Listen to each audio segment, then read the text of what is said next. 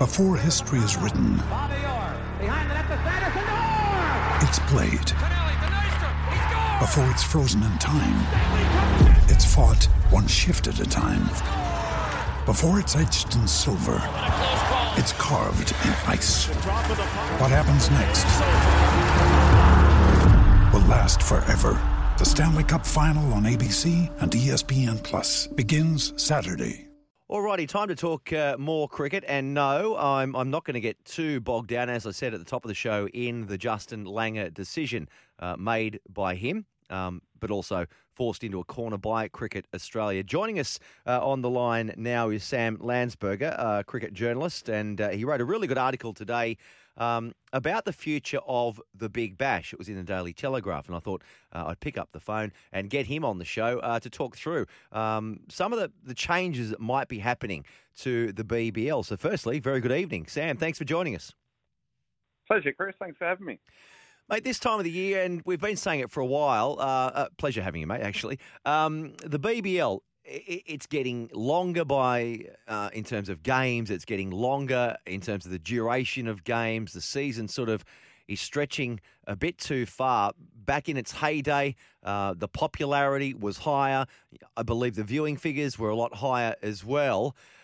Are we going to see some changes um, for the next edition of the BBL?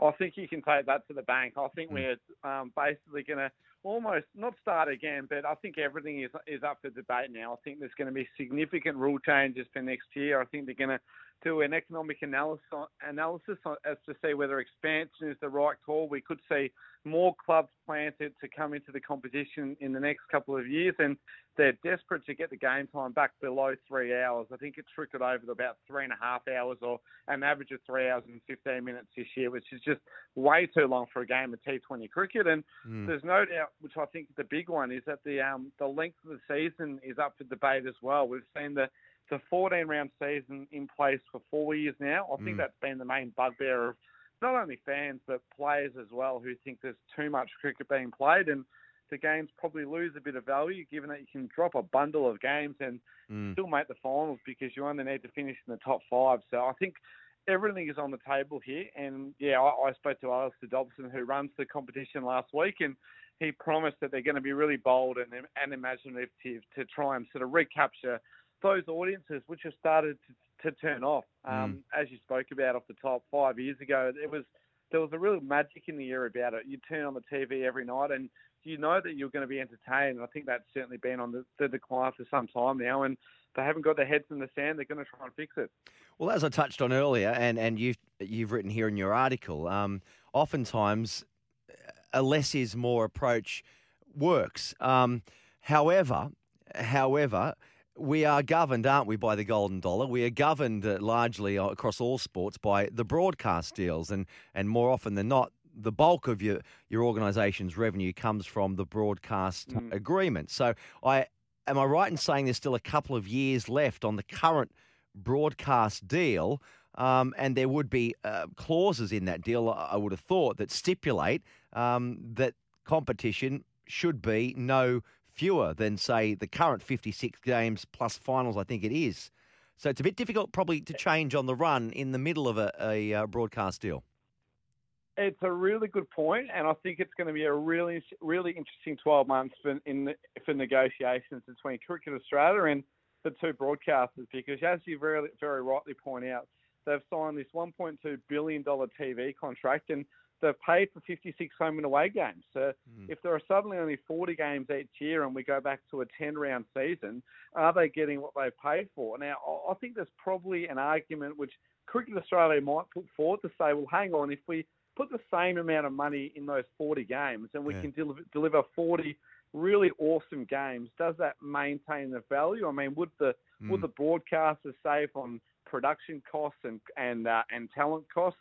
That they might be able to re- reach a resolution that way. I spoke to Al- Alistair Dobson, and he wouldn't be drawn on that. I think it's a really sensitive issue um, for them at the moment. But I- I've got no doubt that if everyone wanted to align and get on the same page and actually play less cricket and they thought that they could actually increase the value by playing less games. Mm. Um, but suddenly those contracts don't mean too much. I remember, remember back in 2020 when the pandemic started and the AFL shortened the season from 22 home and home and away rounds to 17. Mm. Yes, they accepted less money, but they actually extended the TV deal, so they spread the money over more years. So there's certainly ways that you can rewire these contracts on the run but it, it does get really difficult. So there's two years to go on that deal. So Mm. um, to play less games in the next two years, everyone's going to need to come to the party. But there's so many contracts that sit around the BBL in terms of venue agreements and MOUs that um, yeah, a lot of consultation is going to be required. But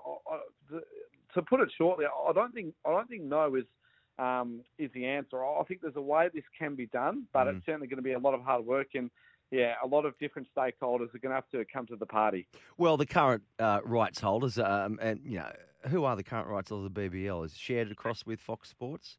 Um, yeah, so and, um, and yeah, Seven, right? Fox has I think Fox has I think 16 exclusive games. They show every game, and and Seven as well Yeah. show the bulk of them. So, So- yeah, Seven and Fox are the joint. So yeah. the the selling point, the sales pitch from from uh, the BBL organisers uh, is this, and it is very much less is more. If they can if they can sort of almost prove, I don't know how they're going to do it. Uh, we can't deliver the 56 games. We're going to only deliver about 40 games, but we believe um, the product quality will be much higher and it will attract more eyeballs to uh, to your programming and there you go you can sell additional advertising so that's the sales pitch from them we'll have to just wait and see because um, uh, what we saw this year what we saw, and I know we had COVID. I know we had uh, players, the English players, go home. I know we haven't got the, you know, the the big name Mm. players that we've had in yesteryear, but it just got a little bit tiresome at the end. And um, the matches really, the bulk of them, a lot of them, were not so competitive. That's the, that's the interesting part as well. I know from speaking to these guys last week, the, the, the one thing they can't control is the quality of cricket, and it Mm. seems like we've almost reached a stage in T20 cricket, certainly in the BBL sphere, that, that it's starting to get a little bit predictable. That there's sort of a, a formula that you would go through to win each game. I think this season, 63% of games were won by the team batting first. Now that's actually Mm. at odds with previous years. I think the highest percentage before this year was 51 way back in BBL 01, so, so 10 years ago. So um, I think we had, I think, zero run chases over 177, and um, yeah, there weren't very many successful run chases. Now, the best result for TV is bat first, mate 160, and the chase goes right down to the wire, which is Mm. what we saw in that um, preliminary final, the Challenger final, when the, the Sixers eliminated the Strikers. That really didn't play out. So I think the rules are on the table as well. I think the bash boost point will go. I think the X Factor rule will go. I think the power surge is here to stay, and I think Mm. they're going to get really, really funky and creative in terms of get, getting that game length down below three hours. Uh, Mm. they tried to do it this year. They implemented a timeout rule, which we didn't even see. Um, I don't think that's ever going to be seen. That's where if a batsman isn't ready to face up in 75 seconds, that the bowler gets um, a free hit and they can basically bowl at the stumps without the batsman being on Yeah. strike. That's never going to happen. No one's going to not get out there in 75 seconds. But Yeah. I think next year there's going to be some real strict governance around the time limits of games so that they can get that game like game length down. And I think those two quirky rules, which have had two years of data now, will go, and they're going to try and really shake this this, this thing up. I'm talking to uh, News Limited journo Sam Landsberger about the Big Bash League and, and the need, let's call it a need for change, because I think all the stakeholders, um, they will be nodding, saying, look, we, we do need to, to make some changes. Back on one point you made earlier, Sam, um, about the eight um, current franchises, if you like, increasing. Um, when do you think that might happen? And, and, and what sort of regions or areas are we talking about? Look, uh, my strong feel is that Canberra is the best place to become the ninth franchise. I think they've got a great stadium down at Manuka Oval. They've got a fan base which turns up game after game for the Thunder games that are down there. So I think they are very firmly in the box seat. Um, if they do bring in a ninth franchise, I think the other parts of Australia they would look at is final Queensland and the Gold Coast in, in Queensland, a second team in WA, and Geelong in Victoria. So I think they're the cities which um, I think they might do an economic analysis on. But I think Canberra, by far and away, appeals right now as, as the leader. Um, as, as for a time frame, I'm not too sure. I mean, th- these sorts of studies they take a long time to do. Um, you know, probably the next TV deal would be the most likely. That's me sort of yeah. putting two and two together there. I, I don't think it's going to be next year, but I think this is a year that they're going to start doing those studies and, and having a look at who would who might be the most viable city and yeah, logic would suggest that you wouldn't go to nine teams. You'd probably go from eight to ten. Yeah, no, I was just that was my next point. I, I think they'd probably go from eight to ten. And finally, mate, um, what about the salary cap? Where is it currently at? And and are we expecting changes there as well? Yeah, I, I do. I think that's going to go up significantly, but I think they're looking at how how they do that exactly. So it's currently at 1.95 million dollars per club, which if we're honest, uh, it's not much when you compare it to all the leagues popping up around the world. You can go and play in Bangladesh or all these places and basically earn tax-free money and a lot more of it at the same time for, for less work because they're playing less games in a shorter time period. So I think they're looking at the salary cap mainly in two parts. It's how much do we play the overseas players and can we maybe increase that that quota of the salary cap so we can get you know, more, you know, Andre Russell back year after year and more mm. of these absolute big names which will bums on seats.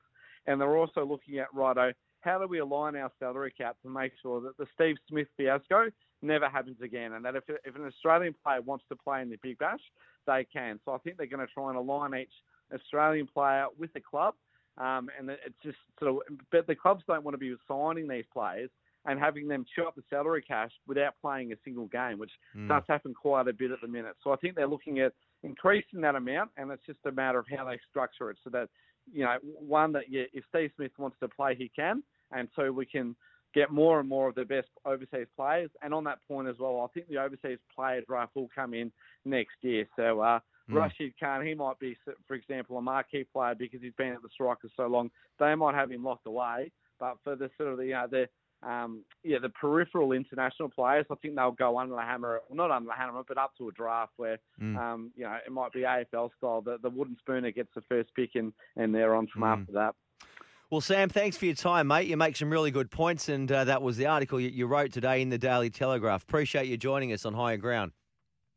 Anytime, Chris. All the very best. Thanks for having me. You too, mate. There he is, Sam Landsberger from the Daily Telegraph. Um, and you might have your thoughts on that as well. The Big Bash, um, is it too long? Has it has it lost some of its sex appeal? Let us know. 0457 736 736.